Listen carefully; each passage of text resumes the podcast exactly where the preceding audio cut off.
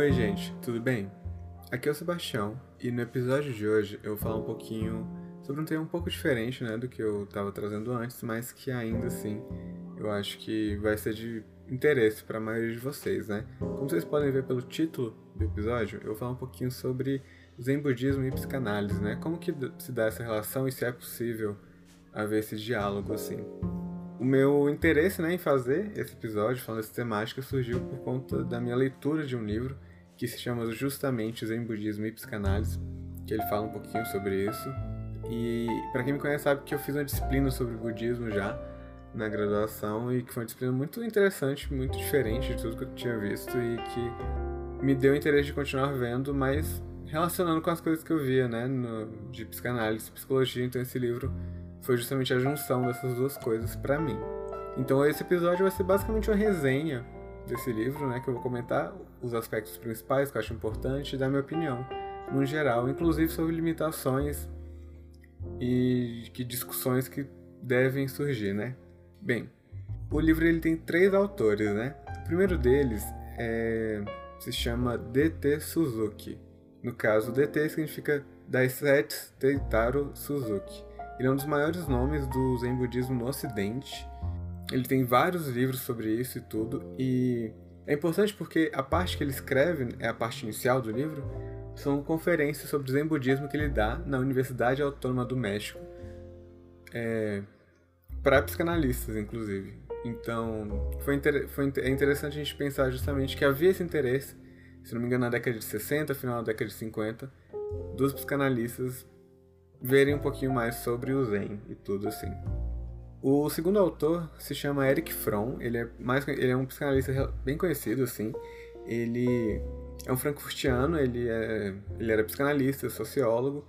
Ele tem um trabalho muito forte com a psicologia das religiões, da articulação dessas temáticas, assim. Ele fala de uma psicanálise humanística, nesse sentido. Ele fala sobre o cristianismo, ele cita o cristianismo na parte dele do livro, que é uma parte que visa justamente ser uma articulação do Zen com a psicanálise, enquanto a parte inicial é mais uma introdução mesmo a esse pensamento. O terceiro autor se chama Richard de Martino. Ele era professor na Faculdade de Columbia, e ele faz uma síntese sobre a questão da situação humana. É a conclusão do livro, e se relaciona muito com a parte que o Erich Fromm fala anteriormente. Depois que já fiz esse background, assim, dos autores e tudo, acho que eu posso de fato começar a falar do livro em si, né? A primeira parte, como eu falei, é do Suzuki e se chama Conferência sobre o Zen Budismo. Ele começa falando sobre a dicotomia do Oriente com o Ocidente, principalmente no que se refere à forma de pensar e de ver o mundo, né? Não é à toa que as famosas filosofias orientais, e o budismo acaba se enquadrando nisso, mas também o taoísmo e sistemas relacionados com a religiosidade também, né? São muito diferentes do que a gente conhece como filosofia ocidental, assim. Ele comenta um pouco sobre isso, sabe? Ele fala a questão da relação com a natureza, que é muito diferente de acordo com essas tradições orientais e tudo. É uma relação muito mais contemplativa da natureza e tal. E ele fala um pouquinho sobre a questão do objetivo do Zen, né? Ele fala que o enfoque Zen é penetrar diretamente no objeto e vê-lo por dentro.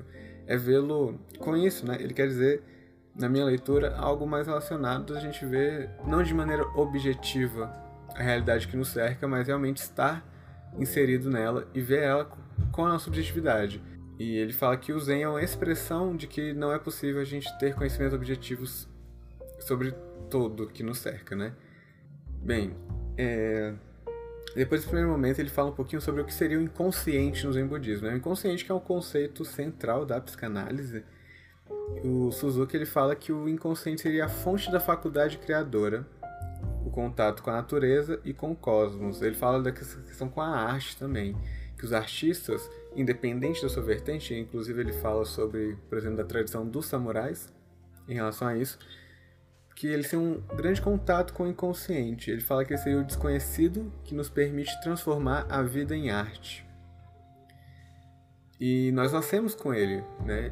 Só que o perdemos com todas as questões sociais e desenvolvimento e tudo, mas que a partir da prática do Zen seria uma maneira de recuperar esse inconsciente, assim, através justamente da prática do desprendimento, muito forte no Zen.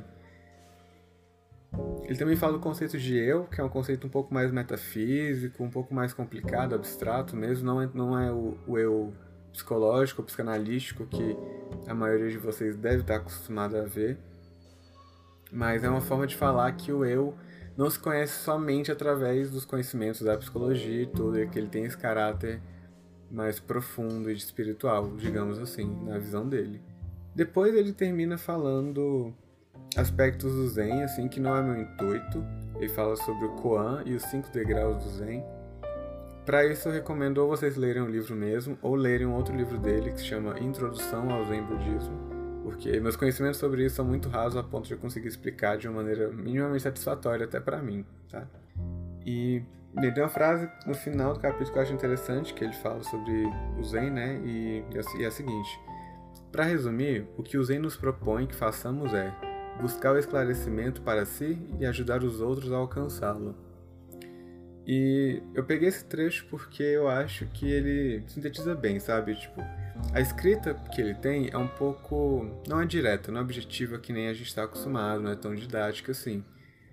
Então, a um primeiro momento, pode parecer realmente algo complexo, algo que a gente não entende muito bem, muito abstrato, assim. Mas que no final das contas é bem simples, como ele traz nesse trecho. Entende? Espero que tenha feito sentido para vocês. Bem, essa primeira parte do livro... basicamente isso, que eu acho que foi uma introdução interessante, acho que vale a pena. Mas a segunda parte do livro, que é justamente a articulação da psicanálise e do Zen, que é o que o Erich Fromm traz, eu acho que é realmente o objetivo principal do livro. Ele começa falando sobre a questão da crise espiritual e o papel da psicanálise. A questão da crise espiritual ou existencial e tudo, eu vejo que é um objeto muito grande de estudo por psicólogos humanistas, né? As teorias humanistas falam bastante sobre isso. Os psicanalistas também. Tem o Rollo May, que eu já citei aqui, acho que no segundo episódio do podcast, ele tem um livro chamado O Homem à Procura de Si Mesmo, que fala sobre essa questão também, sobre essa crise que justamente que ocorria durante a década de 50, assim, no cenário pós-guerra, principalmente, que assolava as pessoas. E ele era psicanalista, mas ele tinha um flerte, né, uma relação bem forte, próxima com a psicologia humanista também. E ele fala sobre a questão da crise espiritual, a relação dela com as religiões monoteístas e com o budismo, e que no final das contas a gente pensa sobre o homem como refúgio, assim, né? Tem um trecho que ele fala nesse capítulo que eu acho que resume bem essa questão do papel da psicanálise.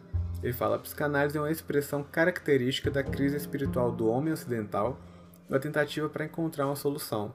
A psicanálise tem esse papel, eu vou falar isso algumas vezes ao longo dos episódios, inclusive, um papel de emancipação do indivíduo, do sujeito, e é uma expressão da crise espiritual justamente porque ela se configura nesse período, sabe?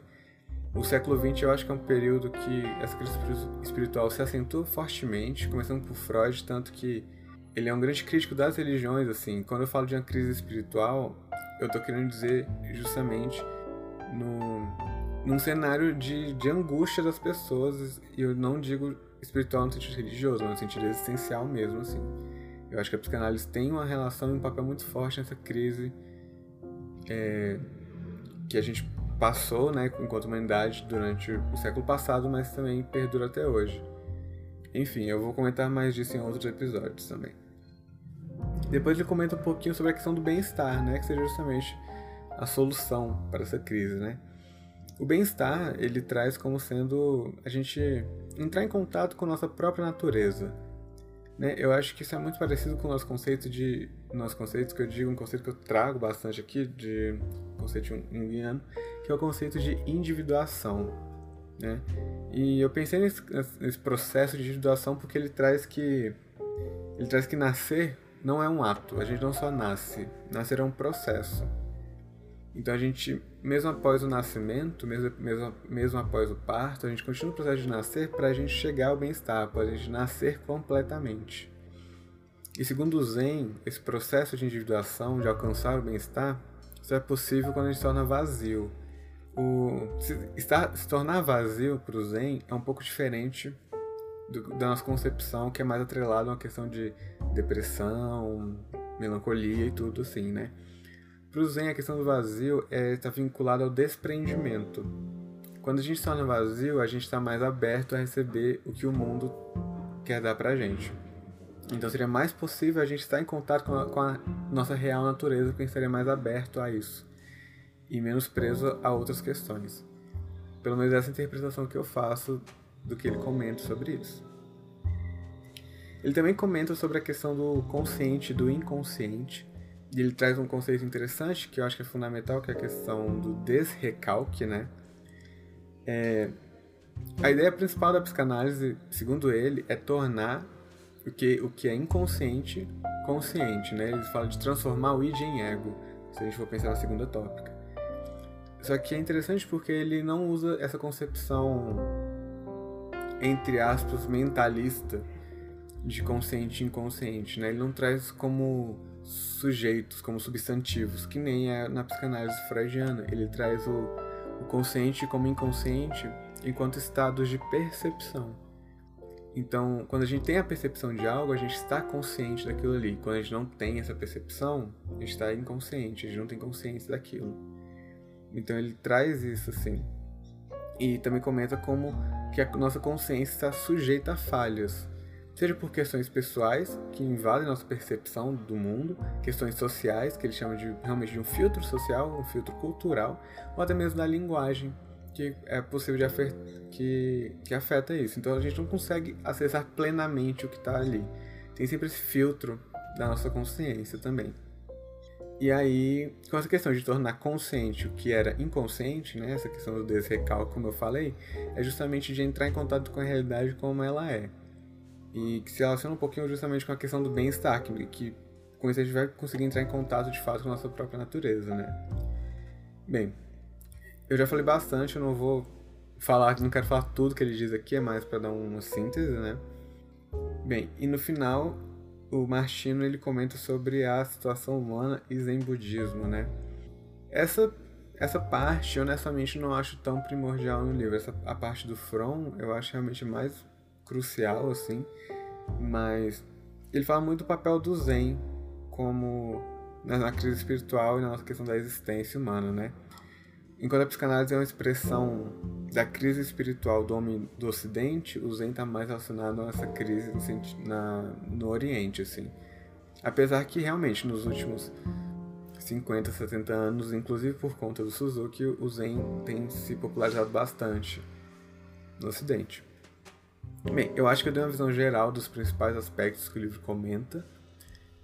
Eu realmente recomendo para quem tiver interesse ler esse livro. Ele está disponível na internet, em PDF, não é muito longo, tem coisa de 150 a 200 páginas, tudo. E para quem tem interesse, eu acho que é uma leitura válida, assim. Foi uma leitura interessante, muito diferente do que eu estava acostumado. Então eu achei válida, assim. Porém, eu acho que eu tenho algumas considerações sobre isso. Primeiro porque não é uma psicanálise convencional, nesse sentido que ele traz aqui para essa articulação. Como eu falei, ele não traz uma psicanálise freudiana, não traz conceitos freudianos, ou na época Lacan ainda estava começando o seminário, se eu não me engano, mas ele não traz autores, tanto assim, apesar de citar Freud e Ferenczi, por exemplo, né?